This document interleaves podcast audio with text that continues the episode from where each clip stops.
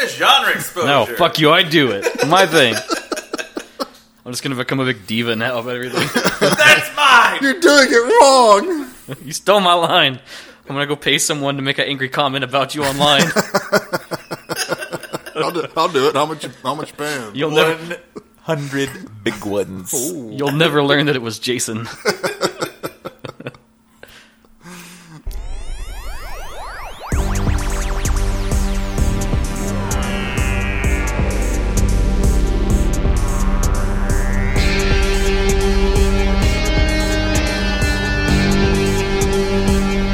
Hey, welcome to Genre Exposure, a film podcast. Join us as we explore the wide world of cinema, broadening our horizons one movie at a time.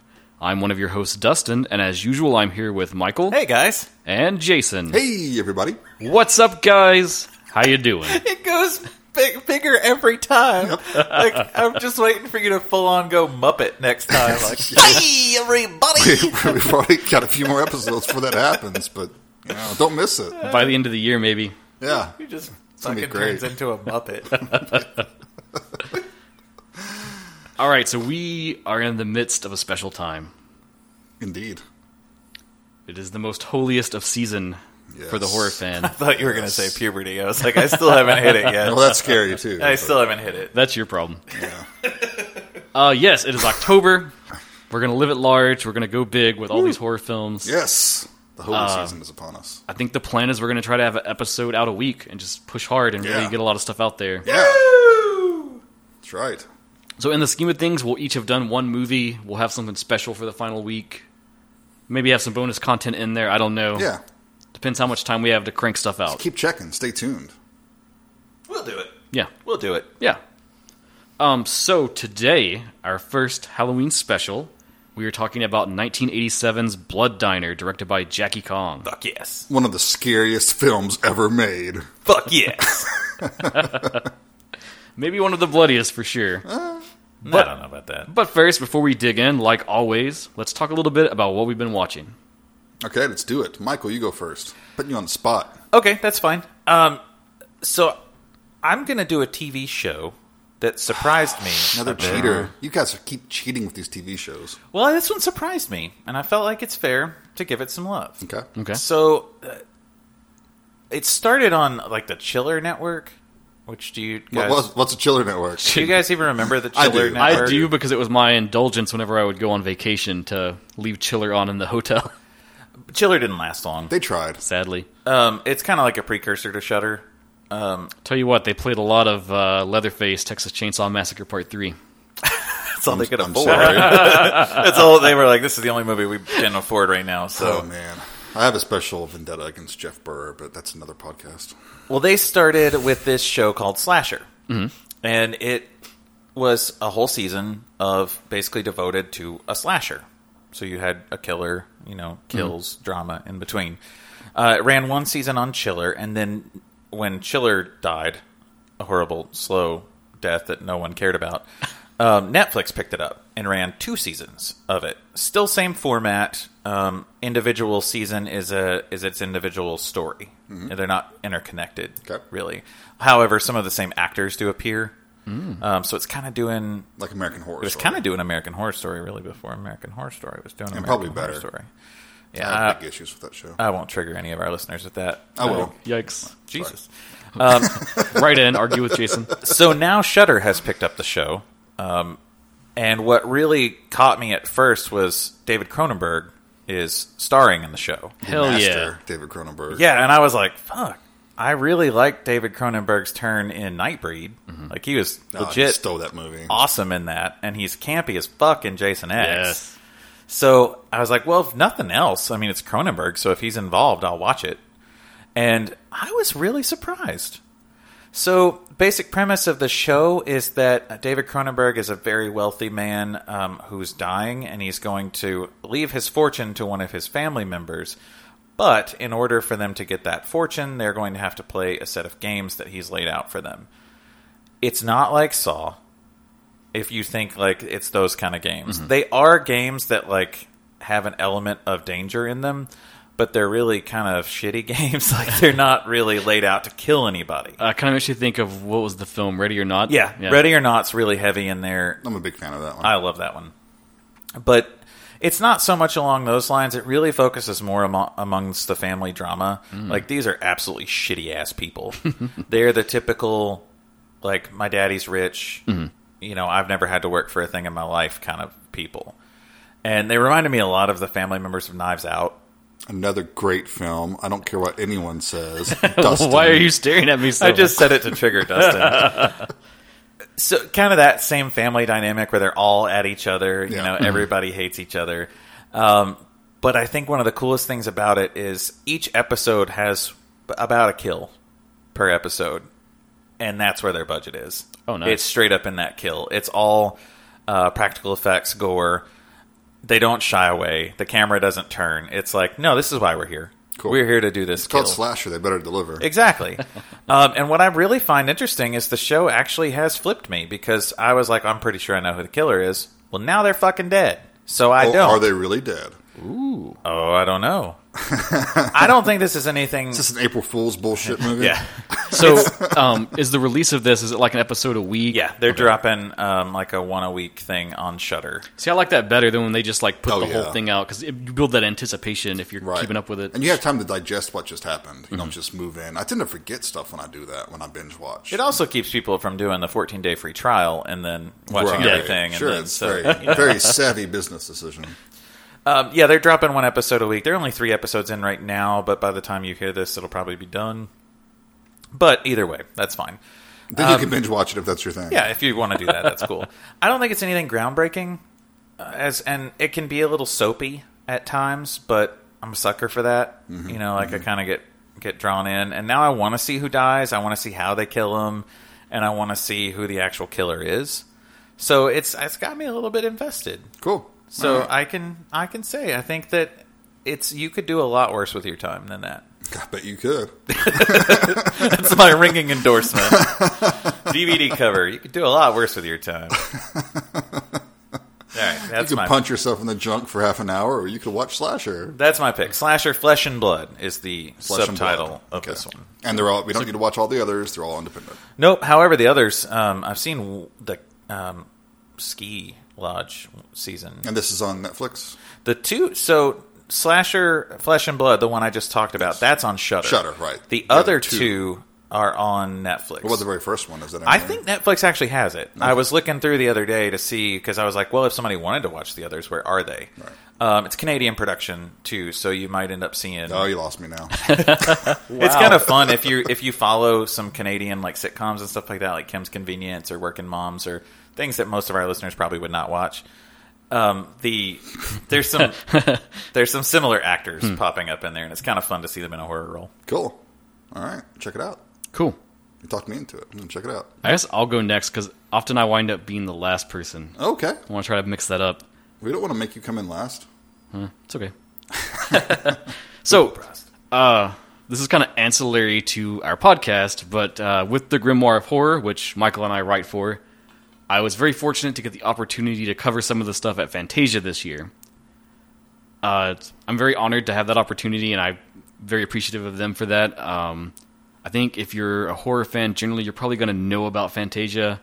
I think it's probably one of the bigger festivals for Yeah, definitely. genre cinema. Fantasia, Fantastic Fest, those are Mm-hmm. kind of yeah. the two biggies. Um, so I've been watching a ton of horror films to try to cover stuff for this, and I've definitely been picking out some things that I'll probably pitch for the podcast next year when they finally roll out into wide release. When the rest of us lesser peons get to see them. Yes. Uh, but I wanted to highlight one of the ones I watched just to go ahead and put it out there in people's minds so they can be looking for it, and that is Ultrasound, directed by Rob Schroeder. Um, I did write a review on this one. I'll maybe link it in our show notes if people want to go like deeper with information about it. cool. Uh, but it just follows this guy named Glenn, and one night his car breaks down, and he's forced to seek shelter with a married couple, and it turns into this strange, odd encounter where the husband asks him to sleep with his wife, and he's this weird, very charming, very charismatic guy. I've seen these videos. It's kind of like the, s- the, the Just a schlub- remake? He's kind of like the schlubby like sitcom dad almost, where he's just kind of lame and pathetic, but somehow you kind of like him and you just want to go along with what he says. Okay. and that sets into chain of motion these events that like all these different little stories it's very lynchian almost i know you hate that term jason but Sometimes it applies. you've got like five or six stories going and you're like how do these even connect but slowly as the film weaves out it starts to all kind of link up into this much larger story and it has a ton of stuff to do with like this science experiment that has to do with like tones and audio signals kind of like uh, if you know like binaural beats where you listen to like the tone Yeah. and like meditate to it and it kind of helps like an you infrasound kind of thing. yeah. It made me think very much of like early Cronenberg films Hmm. because a lot of his had that thing where it's like a science experiment and it's kind Sure. of gone wrong or someone's misused it somehow. Yeah. Like Yeah. Um, rabbit or something like that. they came from within. Yeah, Rabbit. Uh, I think of the Brood too. where Yeah. He's like kind of abusing his patient to create this weird phenomenon or Shivers especially. Yeah. Um, well, that's also they came from within. Different title. Oh yeah, I never remember the other title. uh, but yeah, so it, it made me think of Lynch. It made me think of Cronenberg, and I just loved it to death. And it's got one of those like stinger endings where you think they do a good job, like they do explain everything over the course of the film, but then right at the end they kind of give you a little bit more info, and it hits you, and you're just like, "Fuck, man, I don't know if I know now." You Huh, know? Interesting. and that's uh, Rob Schneider directed that. You said. No, wow, that's, that's a departure for him. Uh, no, no, no, no, no. Schroeder. Oh, oh, okay. God damn it, Jason. Every time we threaten to fire you from this podcast, and we don't, Fire me. and we regret it. You gotta get paid before you fire somebody. Uh, But it's very No, good, you very get paid. trippy. I- if you dig Lynch, if you dig Cronenberg, if you dig surreal stuff, you'll probably like it. It doesn't have any announcements yet about a wider release. I assume it'll come out next year sometime. Uh, I'll touch back basin on it at some point. cool. Yeah, let us know. It sounds Somebody will awesome. pick that up. You know, somebody will.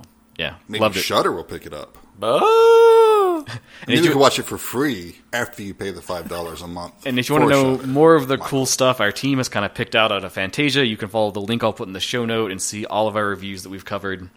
Uh, it's not all horror. We did, p- you know, we care a lot about like Asian cinema too, so we've picked up some action films and some other stuff. But cool. a lot of good stuff this year. can I just interject how much I hate Jason? I just want to piggyback that onto yours. Okay. Uh, speaking of Jason, what did you watch, You're my welcome. friend? Well, I watched The Green Knight. Ah, that is Lucky my- bastard. Yeah, yeah. I did the whole you did the twenty four special, screening yeah. room thing. Uh, What was that like? That experience?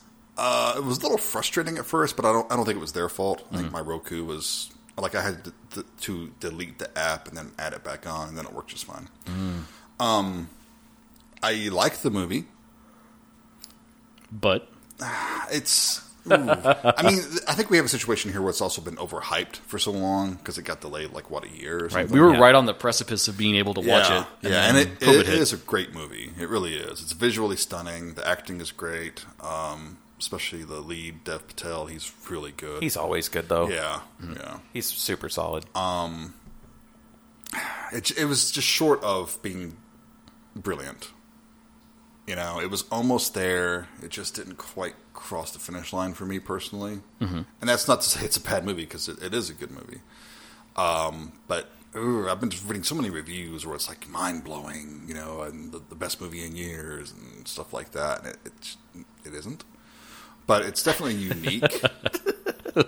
and uh, I am curious to see it because the actual Sir Gawain and the Green Knight. That's one of my favorite classic pieces yeah, of literature. Yeah, yeah, it's really good. Um, I don't know what I. This is almost one of those movies where I pref- would have preferred if it was a bit more mainstream in a way. Hmm. You know, like more explosions, more Michael Bay. Less. I, I could have used some fights, honestly, because I mean, Arthurian legend is full of fights. Hmm. Like if you read Lamort Arthur, there's lots of really cool fights in it, and it's Oh, yeah. funny. You know, there's like a sense of humor to it. Right. And I know this isn't that movie. It's not what it's trying to. it's not Monty Python. No, no. Um, but it, I, mm, I know I say this a lot. I get a lot of flack for it, but it, it didn't engage my interest long enough. It, it, there were boring parts. Mm. There, was, there were parts where I was looking at the clock. Would you say it is elevated? Um, I would say this could be safely described as elevated if you subscribe to that term. Yes, definitely. Um, I mean, I, it's worth watching. Check it out. Just, mm, I think temper your expectations. I'm glad I didn't pay the thirty bucks for it then. It was twenty bucks. Oh, okay. Well, ten dollars really made it a lot easier for me. so thanks. but I mean, it's good. Do watch it. Oh, I, I definitely intend to. Yeah. I'm just glad that I didn't It's go. not the second coming. You know, it's not going to. I'm glad I didn't go all in, you know, like with the the hype and then just to be kind of let down. So Yeah. Listen, I've got the role playing game, so whenever you guys are ready, I blind bought it without the film. So God, you're such a nerd. I don't know who would do something like that. A24 put out a role playing game, man. That's crazy. It is awesome. That's pretty cool. So anyway, that's my sad. Dude, well, God, it- see again, it, it is. I would like if I were to rate it, give it a star rating. It'd probably be like three and a half or four stars, which is a pretty good rating, for you especially. especially for me. but I don't know what I expected. Maybe that maybe my expectations were too high. I don't know. But watch it. Don't listen to me. What do I know? I'm just when you said that, I immediately think of the Simpsons joke. Why can't I find a mega hot? Your standards are too high.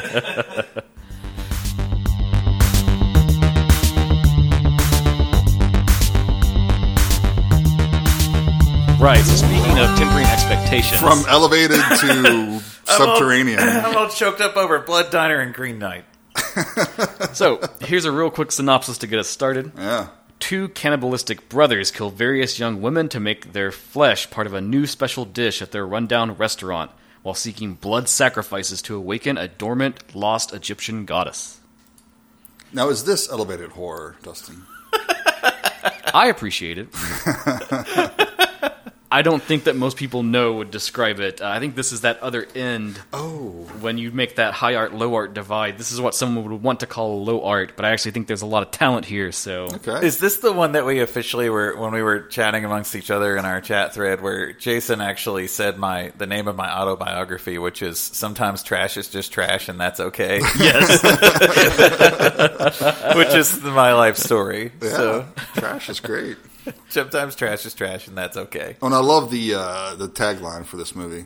First they greet you, then they eat you. Yeah, that's almost Isn't that almost is it a zombie that has a similar. Um, Like they're I going guess to eat we you. are going yeah. to eat you. Yeah, it's a statement. You know, well, I think taglines don't get enough love. they're not used anymore because who knows about posters? Right. You know, you see the little thumbnail on your cue, you, you can't read their cool tagline. You know, Because what's the, I think Motel Hell has a couple, right? uh, yeah, But one of them is it takes all sorts of critters to make Farmer Vincent's fritters, Yeah. I think, I love that Classic. one. which is a yeah. But the other one's like you check in here and you die or something. I don't know. Less creative. Um, I like the first one. you gotta, you gotta die. if You come here. You gotta so don't. Die. That's Rodney over there in marketing. he just we gave him this job. He didn't do anything. So So, Blood Diner is a horror comedy that was made at the height of the Get us 80s. back on track, Dustin. Uh, I don't think we need to break down the genre really, because horror comedy, that's pretty standard fare. Sure. I mean, it is a um, a film with horror trappings, but meant to be funny. I think I think the key there is meant to be funny. Right. Right. because there's a lot of just Unintentional, badly unintentional made. bad films that turn out to be funny because they're just bad. yeah, like Right. Plan 9 from Outer Space was not meant to be a comedy. Right, right. But Blood Diner knows what it is. Sure. At every Yeah, turn. It's trying to be funny. Yeah, it's it's doing its best. Uh, originally, it was meant to be a sequel to Herschel Gordon Lewis's Blood Feast. Yes, from 63. How do you really do a sequel and then like write a script for Blood Diner? like I don't know. Um, I do think you can definitely feel that influence on it. We should probably talk about Lewis a little bit. He's like right the the Godfather of gore films. He is pretty called much. the Godfather Yeah. of Gore. Yes, he did. Uh, Blood Feast was his first one in 63. And then he did uh, 10,000 Maniacs, Color Me Blood Red, uh, Gruesome Twosome, Wizard of Gore. There's a ton of them. And they're all pretty badly made. But And they've got he- this really skeezy 60s vibe to them, which I love. But he really pushed the envelope for the time on like what you would show gore wise in a film. Definitely. Yeah, they were a big hit, the drive ins in the South. I'm embarrassed to say I haven't seen many of his films. Oh, you got to watch them, man. I've seen like Blood Feast and uh, Wizard of Gore, I think, and that's Yeah. it. Ten Thousand Maniacs is pretty fun. Um, uh, they're not good movies, I don't know. but I mean they're kind of important. Oh, They're fun. But I do, I do want to say, as a quick aside, that I do not believe that he created the gore film. ah, There was another movie from 1960 that I think was the first truly gore Hmm. horror film. Hot take. Um, and you may be familiar with this title. Uh, it's a Japanese film, Jigoku. oh yes, Love that film. That was yeah, that was on the 16th in color. and actually, not to keep plugging it, but a writer just dropped a review of that over at the Grimoire Forward Oh, too. nice, Yeah. nice synergy. Um, but that's got some like eviscerations and all this cool, glorifical happenings, and it beat Herschel Gordon Lewis by like three years. I think you used the term phantasmagoric. yeah, that's a good one. So anyway, that's quick aside. Michael, you just look stunned. I'm just watching you two belate each other. It's great.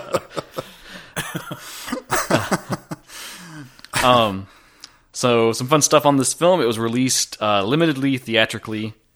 Surprise! Surprise! how uh, many Oscars was it nominated for, Dustin? I assume none, but uh, late in '87, it was released on VHS, again by uh, Vestron Video. Ooh, Vestron. Uh, we love them. Oh, yeah. I've got the blue of this film. It's in that new like Blu-ray re-release line, Vestron Video, where they're remastering stuff. Good stuff. Very cool.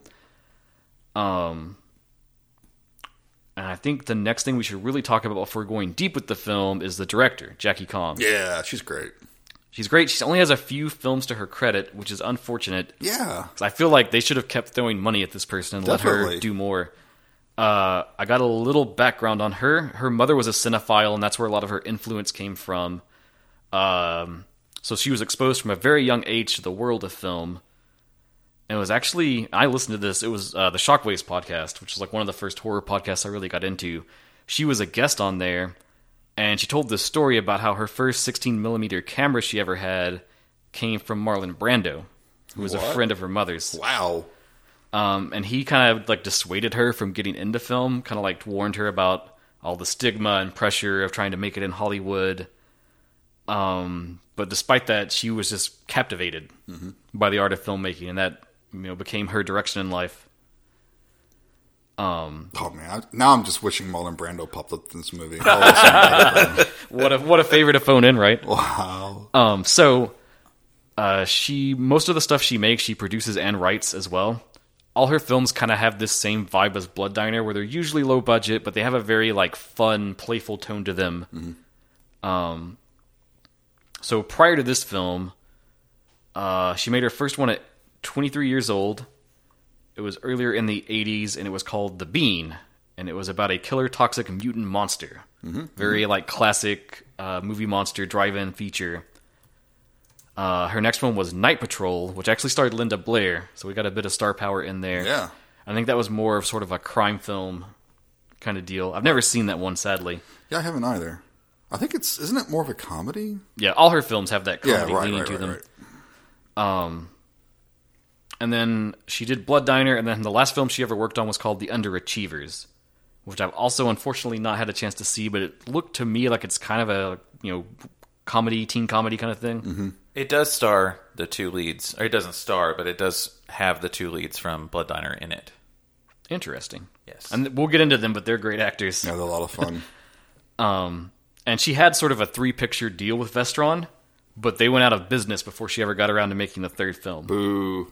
Uh, unfortunately, hasn't made many other efforts after that. She has shown up as a speaker and a guest at a lot of festivals, and currently she serves as the executive director of a nonprofit organization called Asian American Media Development.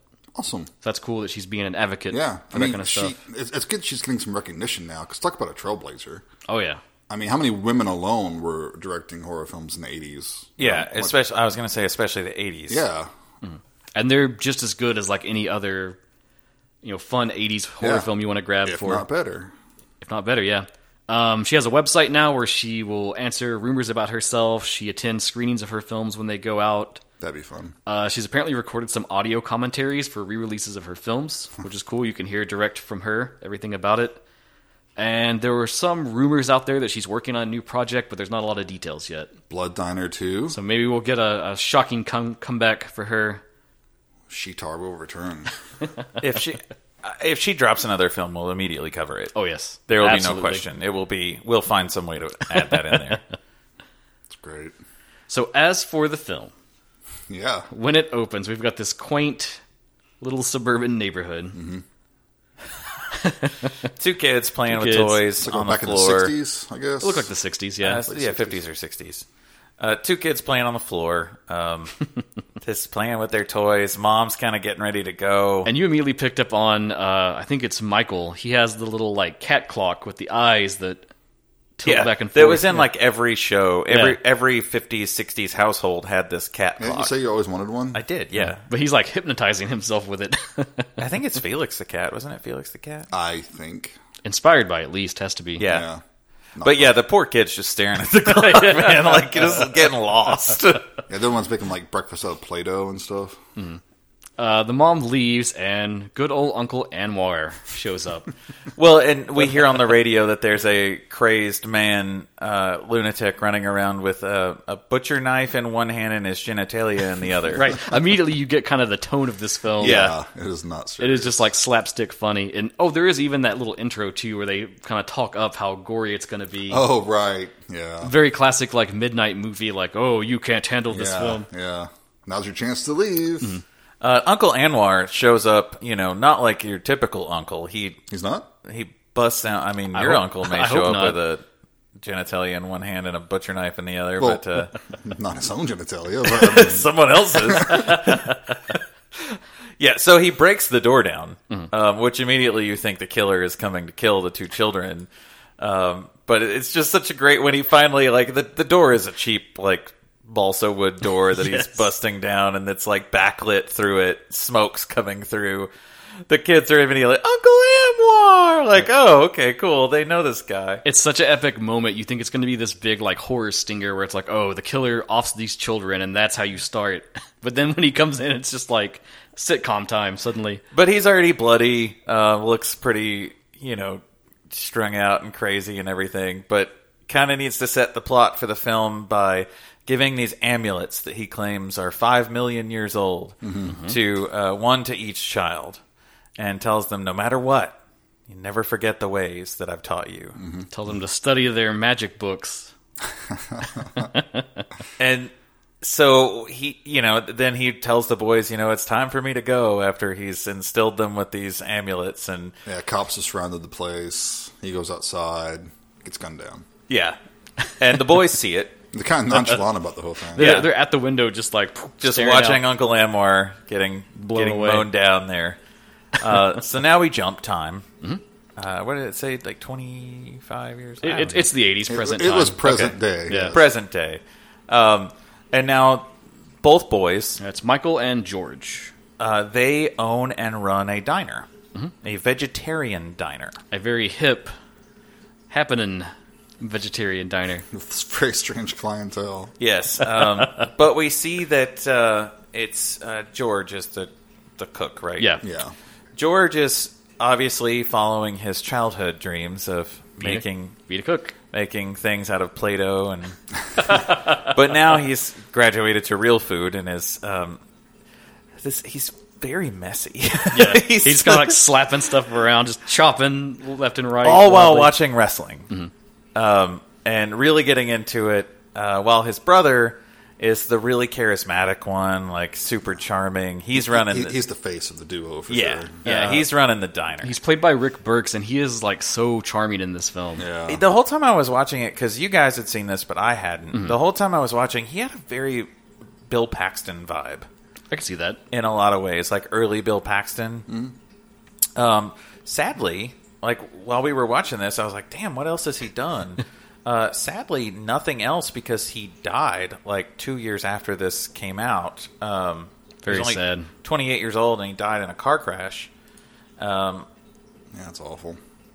Because you know he would have been in other stuff. Oh, yeah. he was like oh god he would have been in so many 80s films and i wish that he w- would have been in more yeah. because he's just so charismatic And I think the relationship between them is good too because you really feel like they are brothers and they have this bond. Yeah. Even though they are kind of like madcap killers. They have a goofy camaraderie that's kind of contagious.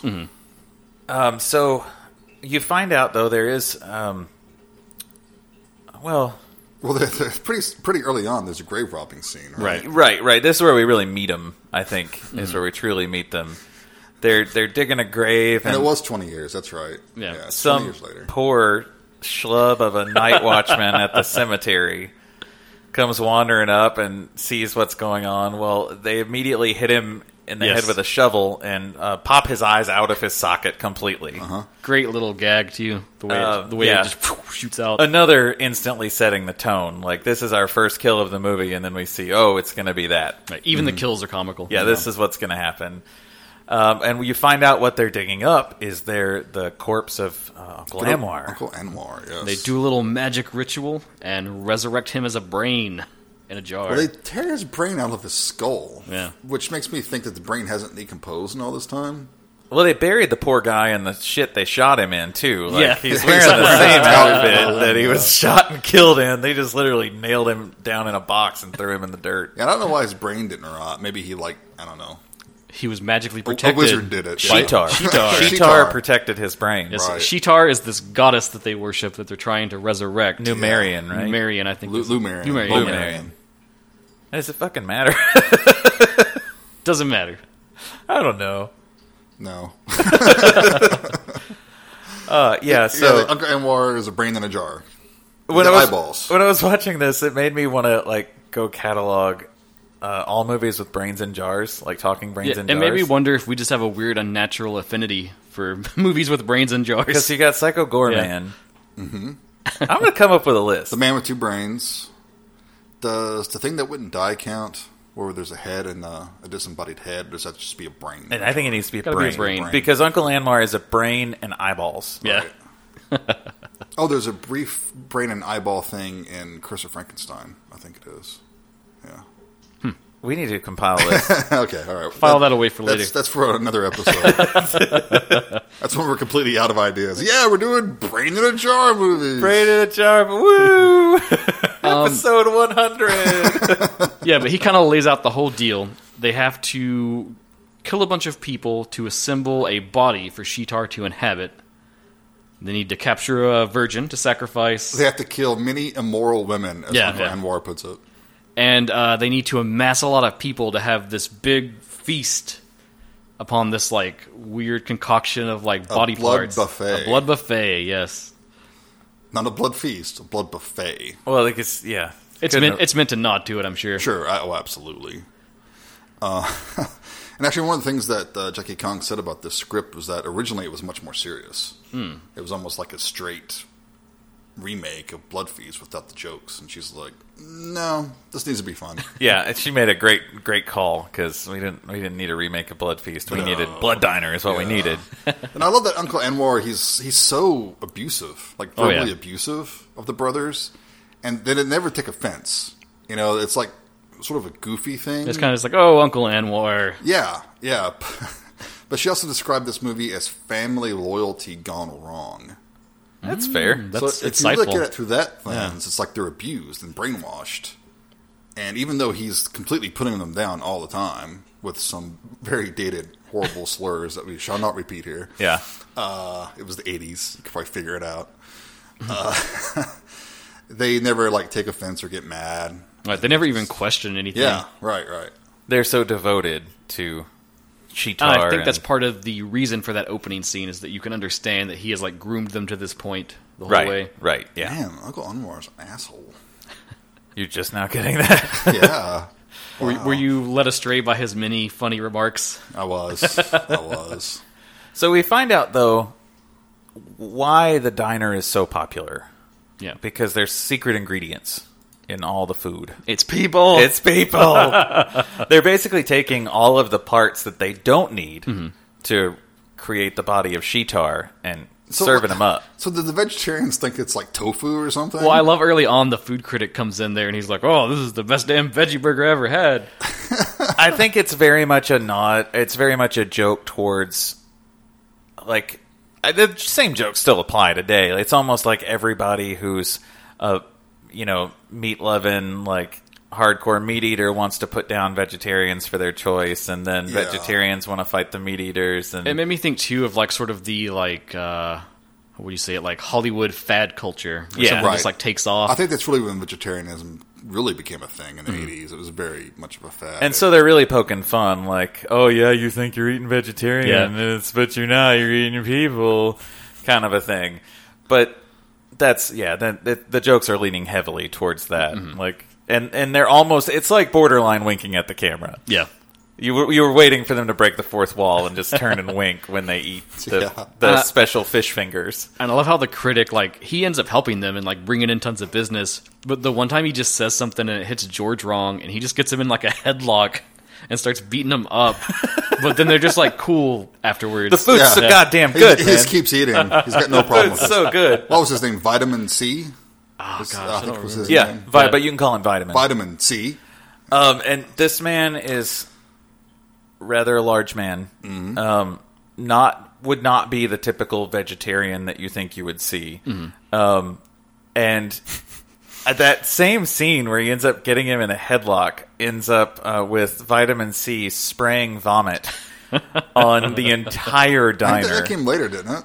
I think the I think that was headlock the is later I where. think it's later when he, he Yeah. Uh, barfs. Oh, Basically, he does throw up. I think he goes right back to eating. yeah, it's so good. Yeah, everything's so good. He just goes right back to eating it. that is one thing. Like, the actual narrative is pretty light, so a lot of it's kind of just these, like, comedy set pieces. Yeah, it's, that- almo- yeah, it's as almost they vignettes. build up to the final. Yeah. and we meet Connie here, Yes. the heroine of the story, with her friends. Nice, innocent Connie. they her friends are trying to get Connie to come do this thing with them to make some money, which is um, topless um, Aerobics. aerobics, Another 80s fad. cheerleading, Yep. Right. specifically cheerleading topless aerobics. Um, We which get, we get a little peer pressure, too, because they're like, all you got to do is show your tits. Yeah. yeah, yeah. And the sad, thing, the really sad part is Connie's just sitting there crying. Yeah. And they're like, well, you know, whatever. We're going to go do this. Um, well, bad things happen to those topless aerobics cheerleaders. And uh, Ronald Reagan and Nancy Reagan show up and gun them down with a machine gun. Didn't see that coming. Yeah, which is not actually. It's such a funny scene too, the Yeah. way it plays out. Um, and it's actually Michael and George, you know, wearing masks or whatever. And they're amassing parts for Sheetar. So they show up and, and kill all the cheerleaders.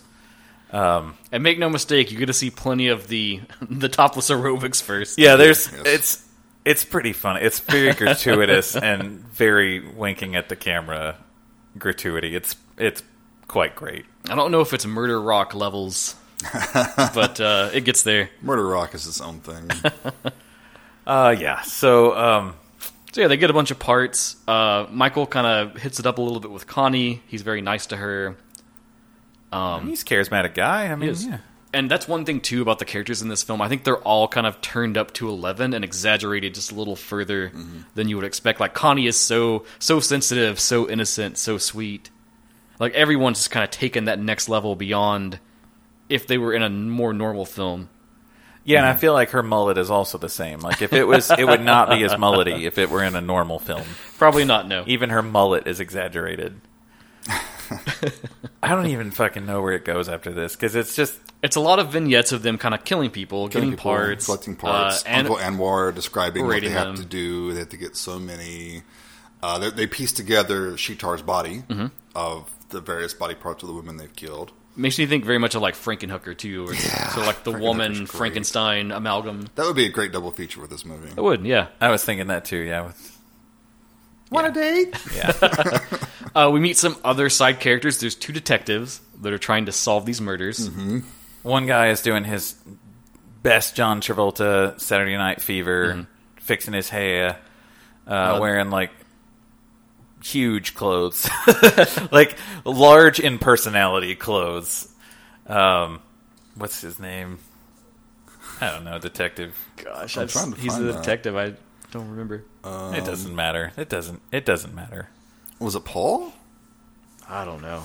He's also always got his gun out, Yeah, and he's like Um, scratching his forehead with it. and stuff. scratching his forehead, waving his gun around, just like it's a talking point for him. Yeah.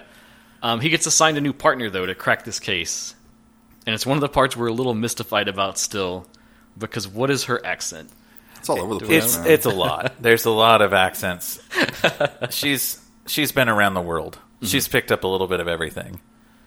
But what I do really appreciate this is Mm-hmm. that they actually put a female in this role and actually made her the most competent one of the entire group. Oh yeah, she, she's definitely the straight person to the chaos. Yeah, and it's great because in typically there's no nudity with her. Mm-hmm. You know, she is always very respectfully clothed. She's always the one that knows what's going on when all the men are just fucking Yeah. idiots. and interestingly, uh, Jackie Kong said, and all of this comes from the In Search of Darkness documentary, part two. Which Right. if They you fe- haven't they seen featured out it on there, watch right? it. Yeah. Yeah.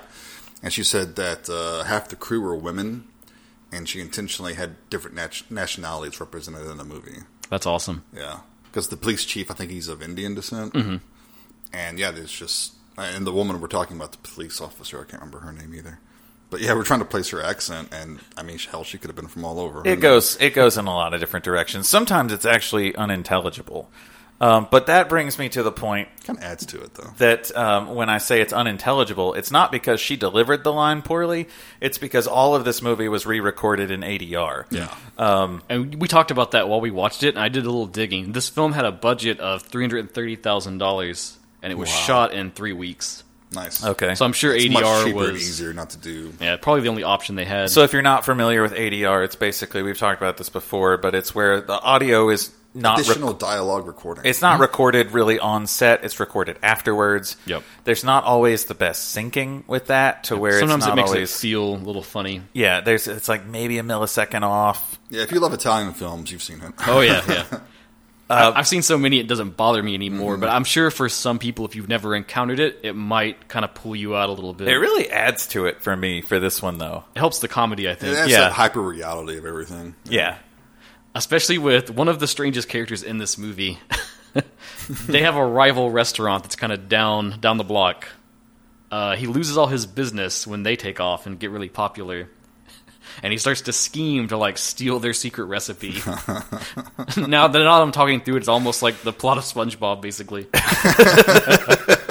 but there's this weird. It's yeah, like you, you see the scene. The scene just starts, Yeah. and it's the police detectives interviewing him, Mm-hmm. and he's behind the counter cooking or whatever. And there's a- an obvious dummy sitting there at the counter, and It's you not- hear not the a- dummy talking. Yeah, not a dummy person, like an actual like doll, like Yeah. a, a a mannequin the type cat thing. talks like this. Yeah, yeah. And what you start to notice, kind of just out of the corner of your eye, kind of in the background when people turn their heads, is the cook is like throwing his voice, and he's the one Yeah. that's making it the whole talk. time you're like, "What the fuck is going on?" It doesn't. I even Yeah, said you what were the like, "What is it? What?" You were Why- looking at us. Why? Why is this? Why is this happening? Yeah, the Is- very last scene, you see the cook throwing his voice, and you're like, okay. even still, after that, I was like, "The fuck just happened? what?" It's very out He's of. trying to make his place look busier than it actually is. it's very out of left field, and I think part of the, the best part about it is that the detectives treat him as if he's a person. Yeah. they don't treat him as if he's a dummy. That he's very obviously a dummy. They they're interacting with him. But the best part is once once it's just him and the dummy, he still does it. oh yeah, It's like a compulsion now. this is his friend, man. This is who he spends his whole all his time with. And even as he plots to break in and steal it, it's the dummy that's like echoing back with him and being like, "Oh, I don't know if you should do this." such a strange moment, but better more than I think back. Like at the time, I'm very what the fuck is happening, but Mm-hmm. when I yeah now I'm very much in Yeah. love with this character. Uh, we get some iconic cinema locations in this sure, film. yeah, sure. It's obviously shot in L.A. um, the one kill that uh, he drives out after that person is it Bronson Caves? Yeah, Frozen Caves, yeah. We could we don't have the time to list all the films that have been shot there, but that's just like super iconic location. Yeah, everything's been Star Trek, everything has been, sh- every Western ever made's been shot there. and Robot that, Monster Oh, is yeah. probably a good example of an Yeah, early yeah. cult film that was shot there. and that whole passage is another part where there's this great comedy piece where just on the way George notices a guy kind of like struggling to go along the road, and he just decides like, oh, I'm just gonna like drift over and hit him and kill him. But he can't kill the guy. Right. He runs over him, backs over Yeah, he him. sees in his mirror the guy getting back up. He's like, screw this. He backs up, tries to kill him again, he gets back up. and it's the extremely pacing is so perfect because it gets to the thing where it's like, well, that's the final time for sure, and they take it just long enough. Right. It becomes not funny, and then it gets crosses funny the again. line to get funny again. and it's also very clear that he's not driving the van. He's just bouncing. Hmm. He's in being a rocked van on a that gimbal by they're- stagehands. That they're rocking. so it's even Hmm. better, and he's overacting the fuck out of it. Just. Uh, God, this movie is trash, And then when he and I love it. and when he gets there and he tr- he knocks the guy out. It's a couple. They're like out there at Bronson Caves, just like hanging out. He tries to they try to start having sex. He shows up, knocks the dude out, Mm-hmm. tries to attack the woman, Who is totally new to this. totally point. nude, and suddenly she's like a kung fu master. Yes, she's and, fighting him off. and kung beats fu. the crap out of him. yeah. as much as And then the only reason she dies is because like a rock falls haphazardly. Yeah, right. Pierces her skull. Uh, as much as like they're after like they're out there killing women women are the only competent people in this Mm-hmm. In- entire yes. movie which i love like every man that you come across is a giant fuck up just absolutely horrible fuck up Yep.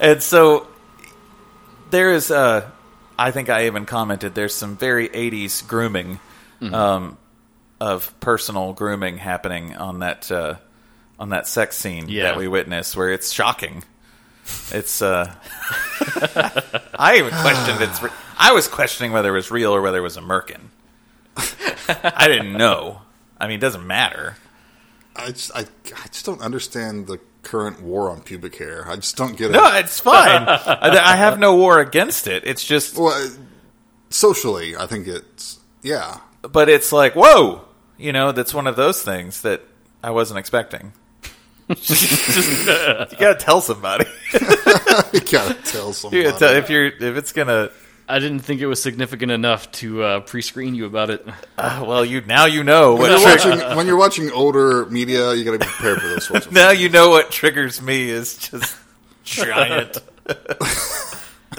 oh god nobody listens to this anyway it's fine. Wow. Hey, hey, we have some listeners. we do and they we don't We anymore love them. and we are very sorry. we don't anymore because michael just ruined it Um. So yeah, they they complete Shitar. They prepare for the feast. They go to a club and kind of sweet talk the guy there to get him to like throw this party. Yeah.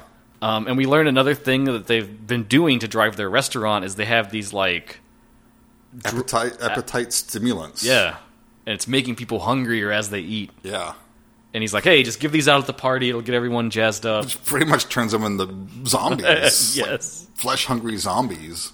They even turn green and everything. very poorly painted green which is even better Yeah. Right. It's it's like um oh it's you can see the finger lines yeah. where they painted it on with fingers, which You makes can't it even even afford better. brushes here. Slap, slap, slap. Um. You got to talk about the band though. Well, we'll get to that because Oh, okay. we're not we're not quite to Oh, the to the big spectacle yet. We All missed right. my I'm favorite jumping kill ahead. of the of the thing though. Talk about it. they go out george and michael go out to they get dressed up um, and they're dressed in costumes and they go out clubbing and and meet these two these two ladies Oh, right. yes. uh, who are very keen to have a good time you know they're looking for some fun or whatever well they george and michael take these two ladies back to the diner you know to get some some stuff going well uh, oh michael decides that or is it george it's michael is Michael's the smooth operator, and he's Yeah. like, "Hey, George, go with her in the back and give us some space." Right. So Michael's gonna kink things up a little bit. Mm-hmm. They're making out a little bit, you know. So he's gonna kink things up, and you see him flip on the uh, the deep fryer, and uh, starts making a batter. Um, And that's not a euphemism. Mm-hmm. He No, really makes a batter. He's making a batter, flour and water, egg, whatever, um, and starts to coat said woman in batter. She's into it. And she- yeah, she's into it. You know, it's very consensual thing um, until he shoves her head in the deep fryer, and what comes out is a giant fried hush puppy head. Just like a little bit of hair coming out. Yeah, it's, It's, so. so so absurd. it's so Yeah. obvious, like a big paper mache ball that Yeah. they've painted to look like a hush puppy on her head, and she's running around slamming into things like Pretty with this hilarious. um, until finally she gets her head, her hush puppy head, knocked off. and then this is another scene too where you have this thing where the woman's very competent because George's victim, they're kind of in the back making out, and then suddenly she gets that like, "Oh, I need to go. I need Yeah. to check on my friend. I need to go." and they kind of struggle and try to kill her, and she manages to get away, and she's at the back door, and she could totally leave. And then they just do this goofy thing where she's like, "Oh, wait, my purse." Yes, everything she drops all of her contents, but she needs the things in her purse. She has to stop and gather them. Yeah, so she goes back for a prayer and then she dies. But Yeah. Uh, yeah, that's my that's my absolute favorite kill That's a because great it's one. the most absurd, ridiculous thing I think I've seen in a long time. Yeah, it's pretty great. But yeah, Um, I think we can jump back ahead now. To During our- the build up, the other like main plot, their their rival restaurant, he breaks in, he steals Anwar. right. They have to go kind of scuffle with him, get him back. and it's funny because they even mess with like the dummy that's there too. and they do a great like setup uh, return thing because early in the film when the detectives interview the guy, he says, "I'd give my right arm to know that secret recipe." And when they're wah, wah, wah. and when they're escaping, he like is trying to get them through this like grated window, and his right arm's sticking through, and they just whoop lop Yeah. it off. Yep. And it's a lovely uh, gag where you can totally see the guy's hand This guy's like, hand tucked in. tucked in, It's and it, obvious. it's starting to pop out a little bit, like as he's still trying to act with it. blood it's gushing great. out. Yeah. So he runs to his car to drive away, and they hack off the other hand. So he's driving away, like using his stumps. He's just, like, blood shouting. shooting everywhere. he can't see. It's actually, I think it's spraying on the and windshield. then he wrecks. But yeah, so they've got Shitar, they've got the the uh, buffet ready. They kidnap Connie. They go to the party. Oh, there is the wrestling match. Do we even want to talk about that? That part's kind of weird. Yeah, it's very much of a non sequitur kind of scene. I mean, it's kind of amusing. Yeah, Because he George- fights. What's the guy? Is it Jimmy Little Hitler. Jimmy, Jimmy Hitler. Hitler. Jimmy Hitler. Yeah. Yeah, a lot of swastikas in this movie. There was, yeah. So he kicks his ass. George kicks his ass. Bites his leg. Tears a chunk out. Sprays blood on um, Oliver Connie. Connie. Yeah, Yeah. she wants to leave. Yeah. that's when they abduct her. Yeah, he just punches her out. and They take her. That scene was rough. That was the like punching scene? Yeah, because that's the first time that I don't know. I think it's her innocence that got me. Yeah. Like, damn, dude, you didn't have to punch her. Yeah, because it wasn't really funny. It was, Yeah, he it was just just- punching a girl. yeah, he just punched a girl. That's where it kind of pulls you back. That's like, oh, these are psychopaths, and they're trying to have some kind of like black magic ritual. Yeah, they're goofy, but they're also bad. Yeah, they're killing a lot of people. Um, But yeah, they show up for this awesome party, and there's a But we got serious. Oh my god. there's a crazy band there. Uh, I think in the film they call it the King of White Trash and the White Trash Review. Nice. There was actually a performer that uh, did this. Um, bu- bu- bu- I've got it in my notes. Hold on. And this is where we see more swastikas because, like, Two of the band members. yeah, two of the band members are dressed up like Nazis. and they're this, Yeah. they're this awesome, like very '80s kind of punk, kind of Yeah. like uh, I don't even know what you would call their genre. It's kind of like Talking Heads Yeah. meets the Cramps. yeah, cramps. cramps is a huge influence Yeah. there. You could But tell. the performer is called Dino Lee, and the songs they perform on stage are actually from an album he made called The King of White Trash from 1985. I gotta It's listen out there, to it's on iTunes, it might be on Spotify, so you can track this down and listen to it. The one that's like the big number during all the chaos is called Stud Pony. And you notice when they're doing the song, they're all kind of doing like a gallop Yeah, horse dance right. while it's going on. I actually really liked it. It was fun. it is so good, man. I, love really it. liked the music. It Yeah. was I one like of their, those. their hype girls that you Yeah. were talking about. Yeah. I like that. This movie's just weird. Oh, it's very weird. It's- It's, Yeah. so- so, 80s. It's so so 80s. And not like in that self-conscious, oh, we're trying to be the 80s kind of way. It was just pure distilled Right. 80s. Like you, you had an idea and it made it into the movie. it's in the movie. Yeah. well, so they have to now feed Shitar, um, Shitar's first meal. Right. They start having the. We gotta uh, kill the virgin. Yeah. They have the blood buffet. The bu- the buffet as they eat it starts turning people into zombies, like you were Yes. talking about. They start assaulting other club goers and ripping people apart. Yes. And Michael and George start to lead the ritual, where they're going to sacrifice Connie, awaken Shitar, and Shitar will have her first feast. Oh, and they put Anwar's brain into Shitar's body, into her head. It's the final step. Yeah. Um, and Shitar has this really fun, like, maw of a stomach that has, like, these. A big vagina dentata's stomach. Yeah, it's like a, a basically. vaginal mouth kind of thing. Yeah, going on. I mean, uh, was that intentional? No, Oh, I think so. I- I think so. I, I, I'm pretty sure it was. Okay. But it It actually. sure ain't subtle. It actually works, too, which is fuck.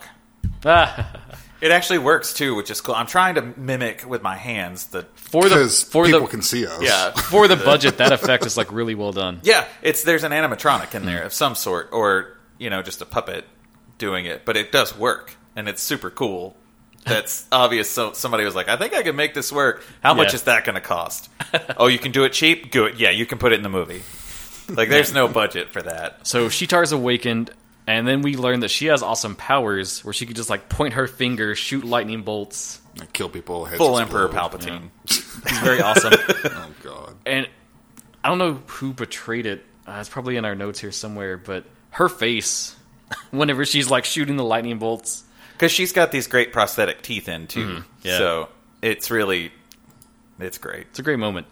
Uh, amid all of this, the detectives show up. They've kind of cracked the case. They're coming to get George and Michael, take them down. They get lost in the battle, uh, but in the end, they they start shooting them up, take care of them. Our, our our heroes die. Our anti-heroes die. Yeah. Notably, with uh, one of them, their head goes into Sheetar. Yeah. and they become the first feast. Yeah. Did it? I was confused. Did it have to be a virgin? Yes. So that's a s that's saying It that. always has to be a virgin, dude. So that is saying that um, Connie's a virgin. Well, no, the- one of them, one of the brothers, was Um, a virgin. and that's That- ki- they that- were, That's yeah. kind of laid out in the film too, because Uncle Anwar says the reason he failed doing it when he was alive is that when he went to get all of the immoral women, he kind of thought with his dick and Ah. started sleeping around with people, They weren't virgins. and then they weren't virgins. That got him caught by the cops, and that was why they pursued him. Ah. and several times when he's berating them, he says, "You know, think with your brains, not with your penis. yeah. Okay. Don't make the same mistakes that I did." Yeah. I just didn't gather that. So I think they were virgins. okay. This yeah. film is rarely subtle, but that is one of the times it gets a little subtle on that point. Yeah, and I missed it because you know I need it spelled out for me in true blood diner fashion. um, so, Um, so- after the chaos of this, Well, the ritual scene- works. Sheetar, Yeah. Sheetar lives. Yeah, Shitar lives, um, and after the the chaos of this, um, things are kind of getting cleaned up, and we see um, a young woman walking down the street, and uh, this Please, one of you do the line.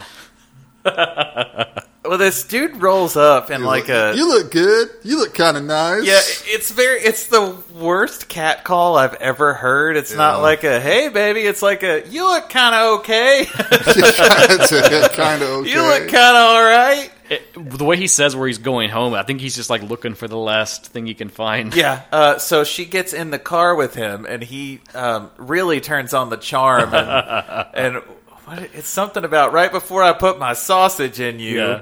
Yeah. what do I call you? What do I call you? And then it the camera turns Cuts to her. and she Thick says, fingly mouth "She does." in Uncle Anwar's voice. Yeah. And uh, there's the the end. Yes. of our film. Sheetar lives. That's your Lives. lead in to Blood Diner 2. which Any we- sequel that Please you want to do with Sheetar now, because Sheetar's out there. kickstart it. Mm. I will pitch in. Absolutely. I was so excited to watch this movie though, because when it got the Blu-ray release, I wasn't living in Kentucky at the time, and so I couldn't come down and watch it with everybody. It was incredibly fun. It's every time I watch it, I just have so much fun. And I was bummed because I don't think this movie is best served watching alone. Oh, God. Oh, no, no. This requires beers. It requires friends. Yeah. I think in the time of the pandemic, though, like I think the closest you can get is like if Joe Bob ever covered this, you know, you Right. can kind of feel like you're not so much alone. But even if you could set up a Discord or something with some friends and Mm-hmm. like chat while you're watching it, that's even better because sitting and watching this movie by yourself, you might start to question some life choices that led you here. You That know. was pretty much my every weekend back in the late and 80s. look where you are, Jason. You're in a basement with two other dudes talking about movies. I have made great life choices. It's clearly, that's why I'm here. Um, Before we go into our wrap up, I have a little few more fun facts to Okay. go over Yeah. uh, w- regarding censorship because we always love to talk about that. Yes. So Evil sisters. uh, when it was released in Canada, it was banned in a number of provinces for being what the t- fuck is wrong with Canada? to be uh, too don't have obscene. a whole episode for that. In the UK, it got a 18 rated release, but still had to be cut by 3 minutes 53 seconds by the BBFC. And BBFC are bastards. They love cutting shit. Um, The German rental tape and a later UK rental tape were both cut considerably, Germans are bad too about that. and um, there was a Dutch release that was uncut, so they seemed to somehow Oh, the Dutch are cool. pull through on that. and um, there was also an R rated Australian home video release in 88 by Vestron, and that remained uncut. Wow. So it did kind of push through in some countries, but I remember it being out back then, you know, when I was a kid renting horror films. For some reason, I never picked up this one. I don't know why. Mm. I didn't see it till it got re-released. Yeah, me too. I think a lot of people didn't, which is sad, but All the also crap I saw. I don't know why this wasn't. If part you of it. if you are an, like a connoisseur of '80s horror films and you've not seen Blood Diner, it's definitely one you need to check off your list. Absolutely. It's fun. It's a fun movie. It's not a serious movie. I'm not even sure I would say it's not like a traditionally good movie, you know, but it's a very fun movie. I'd s- fully say this is elevated horror. this is elevated as elevated can L- get. Listen, there's social commentary. There's emotionally complex characters. Mm-hmm. Yeah. Uh-huh. it hit checks all the boxes. Well, I guess it is. Wow. Uh, I think it's probably known what our thoughts are on this, but uh, It's not. It's not the kind of film we have to deep dive and go like two hours to like rack our brains like s- under the Silver Lake. It's just a damn fun movie. yeah, Yeah, that's a fun it really movie. is. It's a and it, fun- and it needs more celebration for it. So I'm even hesitant on star rating on this one, um, but I I mean for me, I would give it four stars because of the amount of fun I have watching it. yeah. okay, Like I'm not gonna say it's a it's not a four star movie, you know, like but it's a Right. fun four star movie.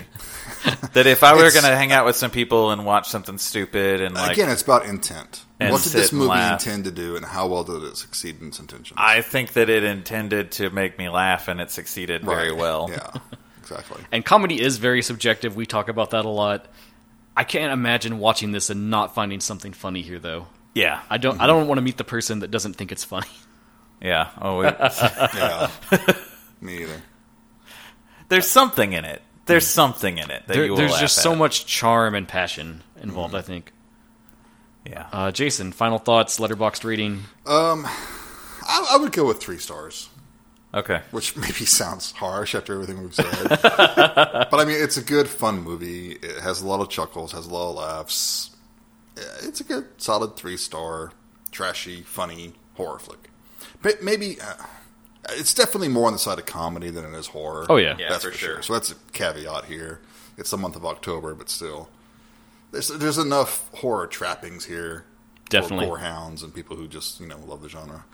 Uh, but yeah, three stars. I feel like I've already said enough, so I will just preface by saying this.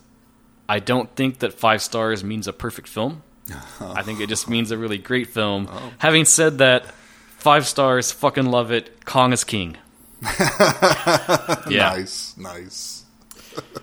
Oh, man. Five stars. This movie is at least as good as The Reflecting Skin, everyone out there. Yes, I think so.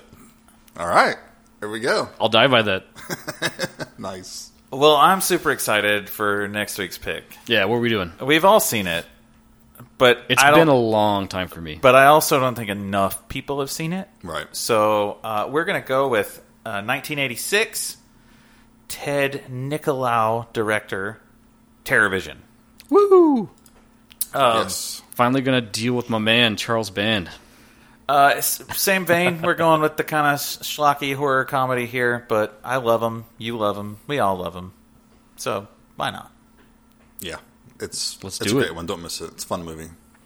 All right. Well, as always, thank you so much for tuning in. Um, please reach out to us with all of your comments, concerns, thoughts, or questions. We're always happy to answer them and potentially even do an episode on them. Aye, aye. Reach us at uh, you can do Facebook, The Twitters, the Twitters, Insta- Instagrams. Instagrams. email us at genreexposure at gmail.com. send us a raven Yeah. or a pigeon. Ravens are probably harder. to Write come us a by. missive if you were the artsy type. yeah. Any of these things, you can reach us anywhere. No, they can't. They don't have a P.O. box. What would they send the missive to? If you really want to send us a letter, email us first, and we will give you a way to get it to us. yes. Somebody fucking sends me a letter, I'm gonna die. I hope someone That'd be does. I great. want an actual letter. All right. Well, thanks so much for listening. It's been fun as always, and we will see you guys next time. Bye, everyone. Happy Halloween.